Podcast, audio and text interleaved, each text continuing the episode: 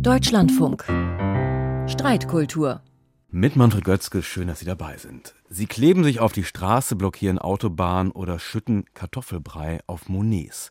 Die Klimaaktivisten der letzten Generation. Besonders groß ist die Gruppe nicht, etwa 500 Leute, dafür aber besonders radikal. Was weder den Museen noch den Blockierten auf der Autobahn gefällt. Alle müssen zur Arbeit, dieses Geld verdienen. Ich habe es auch schon öfter miterlebt, von daher weiß ich so ungefähr, wie das abläuft. Aber wir werden natürlich die Straße nicht freiwillig räumen. Aber das dann geht doch zu der Regierung hinsetzt, euch rein. Das, was ihr, ihr verärgert die ganz normalen Bürger. Die sind so was von wütend auf euch. Hier erreicht ihr ja nicht. Und das bringt uns zur Frage unserer heutigen Streitkultur. Straßenblockaden, beschmierte Gemälde, gehen die Klimaaktivisten der letzten Generation zu weit?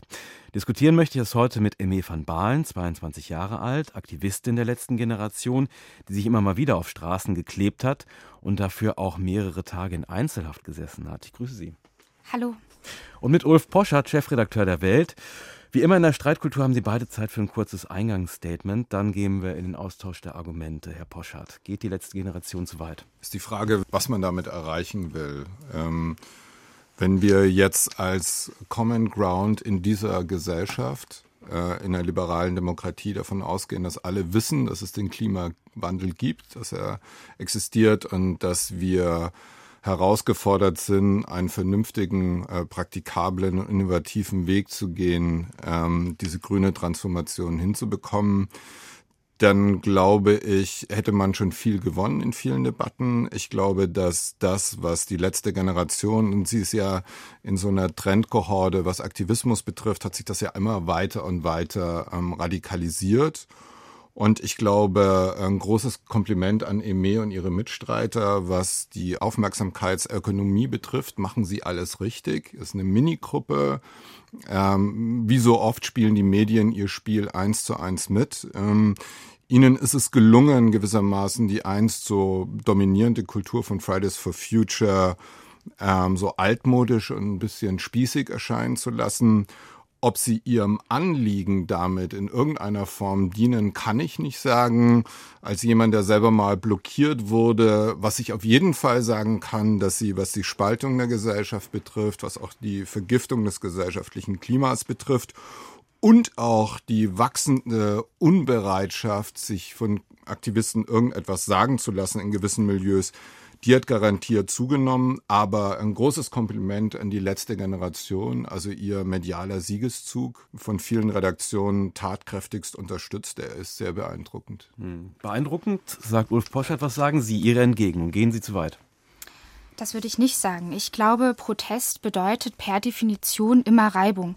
Wir haben gesehen, dass die Geschichte uns gelehrt hat, dass ziviler Widerstand funktionieren kann, dass es ein effektives und vor allem ein demokratisches Mittel ist und letztendlich als eine Art Regulation funktioniert.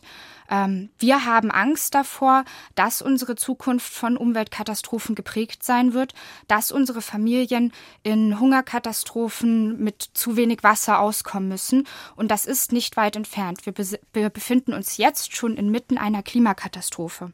Und wir gehen auf die Straße, damit es eine sozial gerechte und sichere Zukunft gibt. Damit es eine Zukunft gibt, in der eben nicht Lobbys und Konzerne unsere ja, unser Leid quasi jetzt ähm, erkaufen, sondern in einer Zukunft, in der Politik für uns, für die BürgerInnen dieses Landes handeln. Spalten Sie die Gesellschaft mit Ihrem Protest?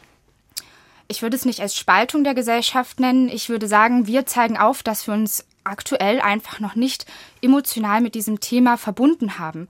Ähm, wenn wir sehen, dass die Beschmierung einer Glasscheibe noch nicht mal die wirkliche Zerstörung schon so einen Aufruhr hervorruft und dabei uns ja in gewisser Weise die Zerstörung der tatsächlichen Umwelt, also nicht nur des Abbildes, sondern der Inspiration, die ja auch für diese Kunstwerke gilt, fast kalt lässt, beziehungsweise da einfach der Diskurs nicht so aufgeheizt stattfindet, wir nicht täglich drüber reden, dann denke ich, brauchen wir das, um Menschen zur Positionierung zu bringen, um auch Politiker zur Positionierung zu bringen.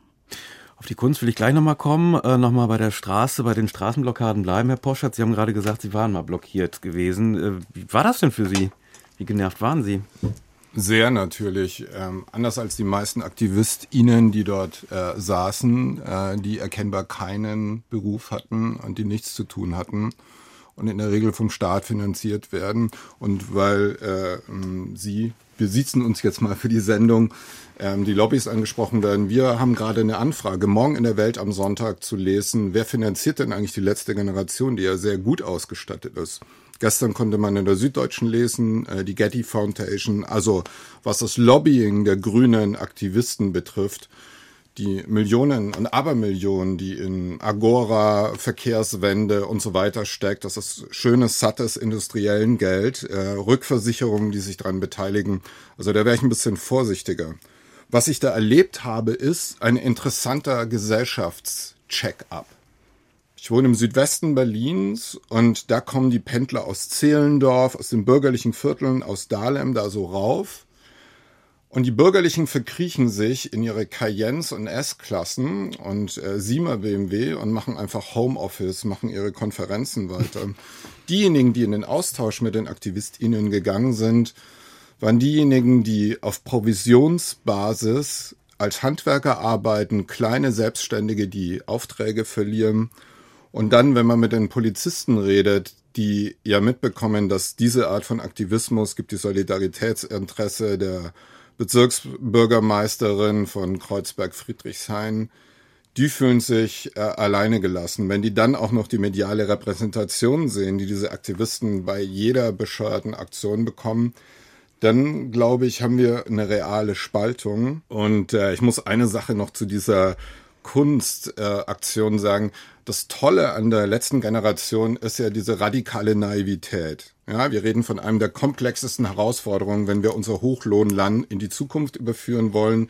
Und dann kommt man echt mit so einer Analogie. Monet hat Natur gemalt und wir wollen die Abbildung von Natur in irgendeiner Form in Frage stellen. Stellt sich da eine Tradition, die entweder Taliban ist oder italienische Futuristen, die eine direkte Linie zum Faschismus haben. Und dann die ganzen Rechtsstaatsbrüche, also zu glauben, man stellt sich außerhalb der Regeln des Rechtsstaats und kann damit eine Liberalität, äh, liberale Demokratie irgendwo hinbewegen als an die äh, Relativierung des Gewaltmonopols. Das ist schon, und das sage ich als 68er, der im Kinderwagen von meinen Eltern zur Demo geschickt wurde, äh, das finde ich schon sehr beeindruckend. Treffen Sie die falschen Handwerker, die ihre Aufträge verlieren? Also erstmal ähm, ist es ja so, dass wir alle auch ganz normale Jobs hatten. Ich habe bis vor kurzem 40 Stunden in einem Tattoo-Studio gearbeitet. Es ist nicht so, dass wir das machen aus Spaß oder ja, einfach weil wir nichts anderes zu tun haben. Es ist so, dass wir das machen, weil wir Angst haben und weil wir aber auch sehen, dass alle anderen Protestformen gescheitert sind und dass das jetzt eine gute Möglichkeit ist, um das Thema noch voranzutreiben, um das Thema weiter in den Diskurs zu bringen. Es ist so, dass die Menschen, die dort im Stau stehen, letztendlich die sind, die als erstes die Gefahr laufen zu verhungern, die zurückgelassen werden von der Gesellschaft. Wir haben doch jetzt schon eine riesige Lücke zwischen Arm und Reich. Wer verhungert denn? Entschuldigung. Wer, wer, wer sollen verhungern? Natürlich, also, die Ressourcen. Sie sprechen für die Handwerker. Sie glauben, der Handwerker ist nicht in der Lage, eine vernünftige. Sie müssen ihn mit dem Protestaktion dazu bringen, dass er nicht verhungert? Nein, ich denke, dass die Politik eigentlich so, sich schon längst darum kümmern sollte. Ja, aber die Politik aber macht ja nichts nicht anderes, als ob der Klimadiskurs, ich meine, es gibt keine Sendung jeden Tag, selbst in einer eher an äh, liberaler Wirtschaftspolitik interessierten Marke wie der Welt, bei uns im Fernsehsender, in den Zeitungen, digital, in unseren Podcasts. Also wenn ich mal machen müsste, welche Themen in den vergangenen fünf Jahren, jetzt durch den Ukraine-Krieg reden wir viel über den Krieg, wir haben ja Degrowth, wir wachsen nicht mehr, müsste sie ja eigentlich freuen. Und zu sagen, wir reden nicht über Klima, also in meiner, ich bin verantwortlich für Millionen von Medienkontakten jedes Monat und ich würde mal sagen, garantiert ein Viertel hat mit dem Thema Klima zu tun. Ich sage auch gar nicht, wir reden nicht über Klima. Ich sage, wir reden nicht darüber, welche Maßnahmen jetzt eigentlich noch getroffen werden müssen. Wir sehen, dass da eine riesige Lücke besteht zwischen dem, was eigentlich getan werden muss, dem, was der zum Beispiel Weltklimabericht sagt, dem die Fakten, die eigentlich jetzt anerkannt werden müssen. Die Nö, die sind nicht so anerkannt. Das stimmt einfach nicht. Es gab gestern in der New York Times einen neuen Artikel. Ich habe es mir extra für unsere Gespräche nochmal rausgesucht.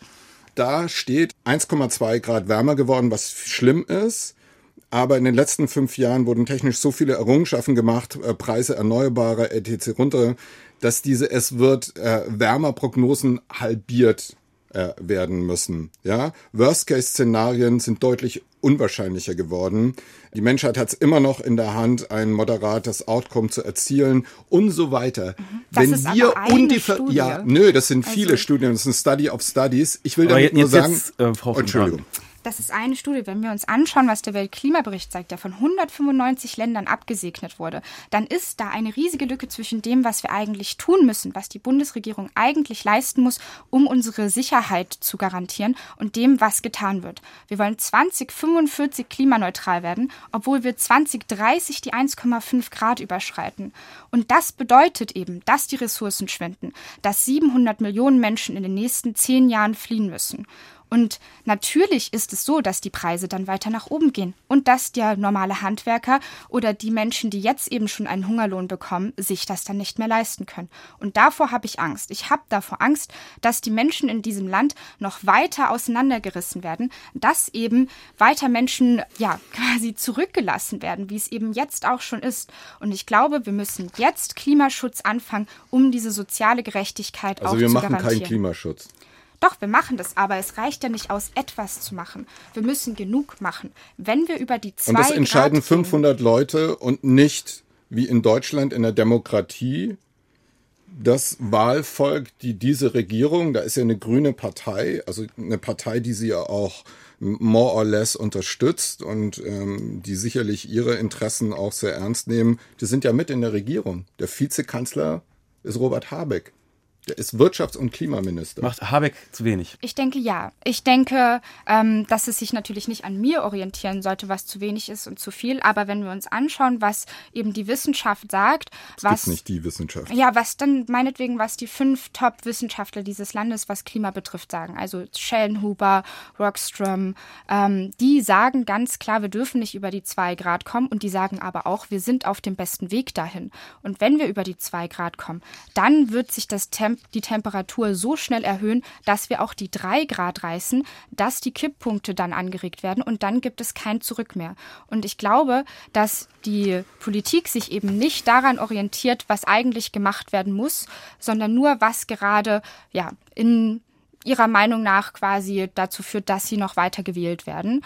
Und daran scheitert letztendlich, dass wir diese riesige Katastrophe bewältigen. Ich glaube, um da einzugreifen, brauchen wir mehr Demokratie, wir brauchen Bürgerinnenräte, wir brauchen Volksentscheide und wir müssen von Experten beraten, gemeinsam Entscheidungen treffen, die eben über ein Kreuz aller vier Jahre auf einem Wahlzettel hinausgehen. Ja, ja, ich meine, ähm, sozusagen der Sound äh, überrascht mich nicht. Es ist halt eine radikale Respektlosigkeit der Staatsform gegenüber. Das ist in Deutschland die unseligste Tradition. Ich weiß nicht, ob äh, Sie dabei waren, als im Reichstag der Alarmglocke eingeschlagen wurde. Und äh, mit dem Wort, was war das? Irgendwie es brennt oder irgendwie sowas. In vollkommener Unkenntnis des Reichstagsbrands und der Konsequenzen, die er hat. Das war praktisch das Ende der Weimarer Republik. Und dass sie das gar nicht spüren, dass da etwas ist, was wertvoller ist als ihre Angst. Die haben jetzt neunmal von Angst gesprochen. Angst und Panikmacher und das ständige Gerede von apokalyptischen Kipppunkten, da gibt es auch viele Wissenschaftler, die es für Quatsch halten. Ähm, das führt dazu, dass Menschen irrationale Entscheidungen treffen. Der mündige Bürger argumentiert kühl und den muss man kühl mitnehmen mit Argumenten und nicht mit Erpressung, Nötigung und dem ständigen Gerede von Angst. Aber ich das finde ist ihre doch Angst keine okay. Erpressung. Natürlich Also ist es eine Erpressung, wenn ist sie den Leuten- klar, dass mehr getan werden muss. Uns Ja, ist das aber das klar. entscheiden Sie Und nicht. Sie Das entscheiden Sie auch nicht. Also es ist doch auch so, dass historisch belegt das ist. entscheiden Sie doch nicht. Es ist doch nicht, Sie stehen doch nicht über der Demokratie, Sie stehen auch nicht über der Regierung, Sie stehen und schon gar nicht. Und das ist so Punkte, wo ich so sage, als Liberaler, unser Reichstag, das ist Holy Ground. Die Verfassung ist das eins, ist die einzige heilige Schrift, die wir Absolut. in der aufgeklärten Demokratie Ja. haben. Und sie gehen drüber hinweg. Im und sie gehen Grundrecht steht, drüber dass die hinweg. Lebensgrundlagen gesichert werden Ja. müssen, auch für die Kinder nach uns. Ja, das Aber bedeutet doch, Verfassungsgerichtsurteil. Ja, das- das Verfassungsgerichtsurteil Es ist, ist äh, doch klar, dass es eben, dass wir uns in dieser Katastrophe befinden, dass es Kipppunkte gibt, das wird kein ja, ernstzunehmender Klimawissenschaftler Ja, das- leugnen. doch. Nein, ja, auf jeden Fall natürlich. nicht. Der neueste können Sie, können Sie alles, können Sie googeln bei uns? Doch auch der, noch mal nö, drin. die Kipppunkte ist eine Möglichkeit. Nur ganz kurz. Ich sage ja nicht, dass wir keine Klimapolitik machen. Ich sage nicht, es gibt keinen Klimawandel. Ich sage nicht, dass wir hier von einem Mini-Problem reden, sondern von einer riesigen Herausforderung. Nur um das nochmal zu klären. Und um ein bisschen Produktwerbung zu machen. Die Welt am Sonntag ist die erste Sonntagszeitung, die klimaneutral ist. Wir sind mit der Welt jetzt klimaneutral und Axel Springer ist auf dem Net Zero Ziel. Aber und ganz ich kann ihn, kurz, das ist doch der Tropfen auf dem heißen Darf ich Stein. trotzdem ganz kurz zu Ende bringen, nur um mal deutlich zu machen, das heißt für ein Unternehmen, ich bin nicht nur Chefredakteur der Weltgruppe, sondern auch Sprecher der Geschäftsführung. Das ist hochkomplex, wenn Sie Zeitungen drucken, Vertrieb, ähm, Herausforderungen, was Energie betrifft, Energiepreise. Ich will nur sagen, wenn wir übernehmen diese gesellschaftliche Verantwortung, wir übernehmen sie voller Überzeugung, und wir brauchen da ehrlich gesagt, so rührend ich das finde, wenn sie sich äh, irgendwo ankleben äh, und ich nicht äh, damit behelligt werde, wir brauchen da keine Erkenntniszuwächse von jemandem, der sagt, ja, wir müssen das in Diskurs bringen.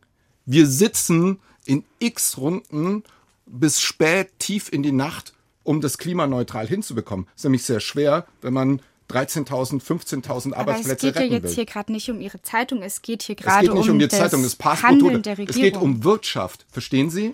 Und wenn Sie so weitermachen und den deutschen Standort deindustrialisieren, dann brauchen Sie über sozialen Zusammenhang gar nicht mehr reden. Ich sage einfach nur, es ist hochkomplex. Wissen Sie, was die größte Gefahr der Wirtschaft ist? Die größte Gefahr der Wirtschaft ist der Klimakollaps. Mhm. Die größte Gefahr ist, dass einfach solche Katastrophen auf uns reinrasseln werden in den nächsten 50 Jahren, dass wir hier keine richtige Aber Sie haben doch Wirtschaft mehr keine betreiben Vorstellung von Fortschritt.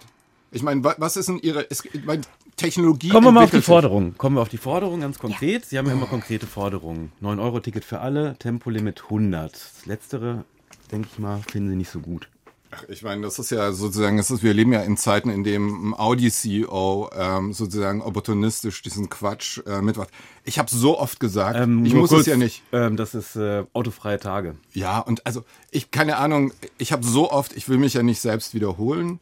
Ich würde sagen, wir haben eine Diskussion darüber, wie es geht. Ich wäre gerne, ich würde mich so freuen, und das habe ich auch mit den AktivistInnen von Fridays for Future und Extinction Rebellion. Ich bin ja sozusagen altes Schlachtross dieser Debatte.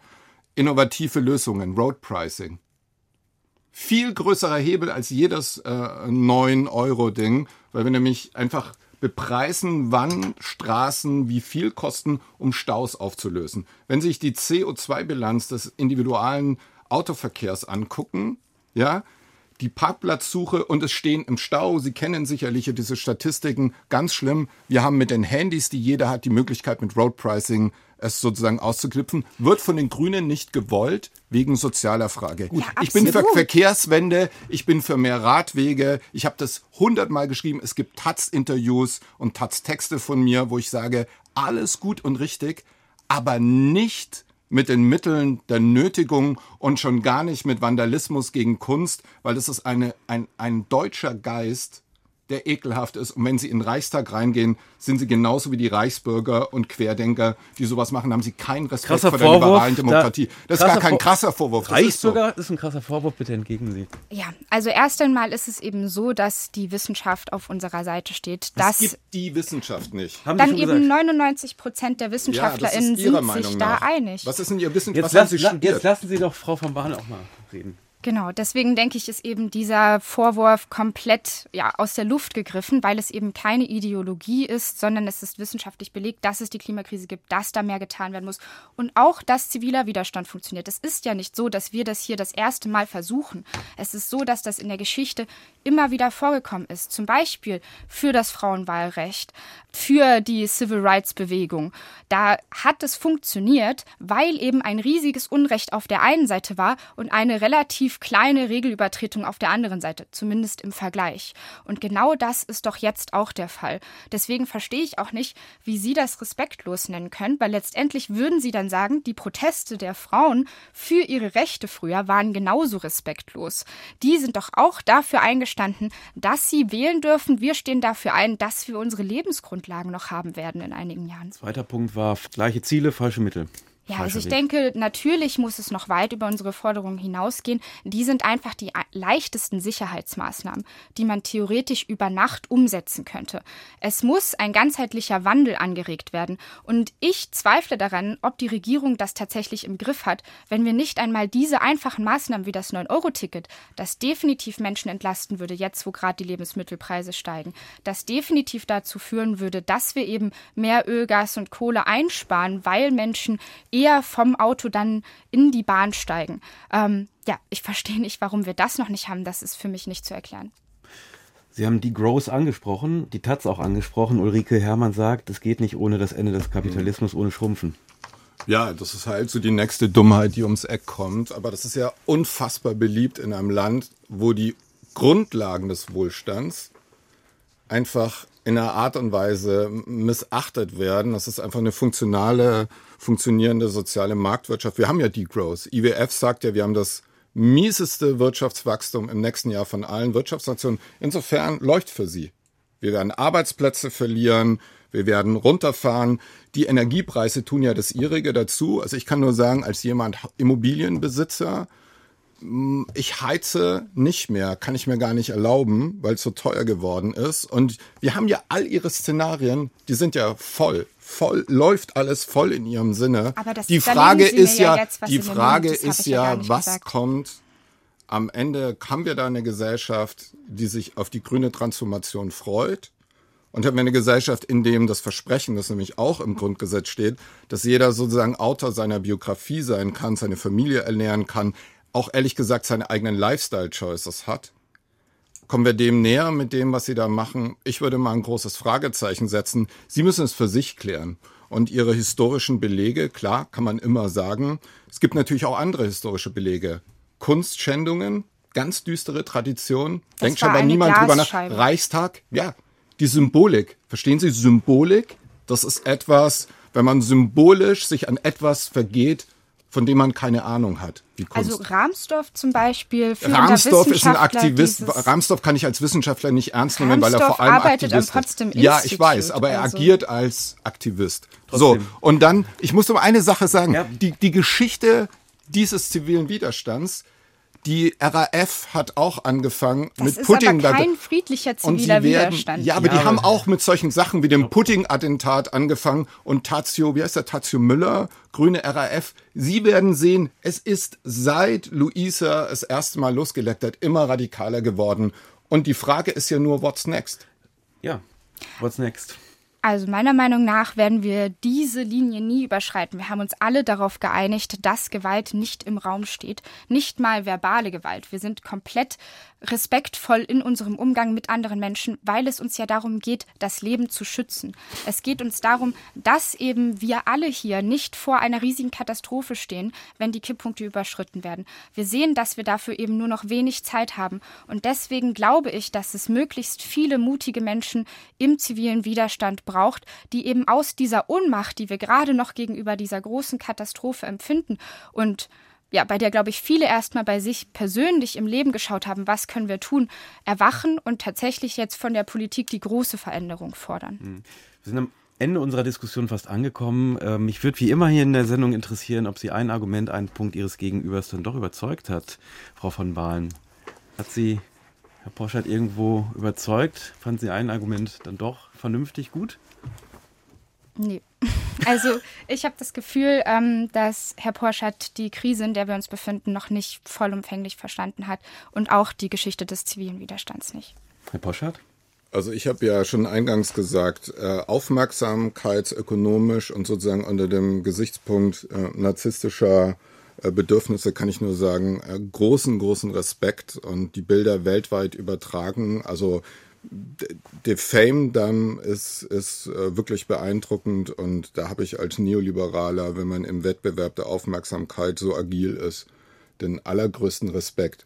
Die Freiheitsverachtung, die Demokratieverachtung verbindet sie halt mit den düsteren Teilen unserer deutschen Geschichte und das ich bedauerlich. Und das war die Streitkultur an diesem Samstag. Gehen die Klimaaktivisten der letzten Generation zu weit? Das war heute unser Thema.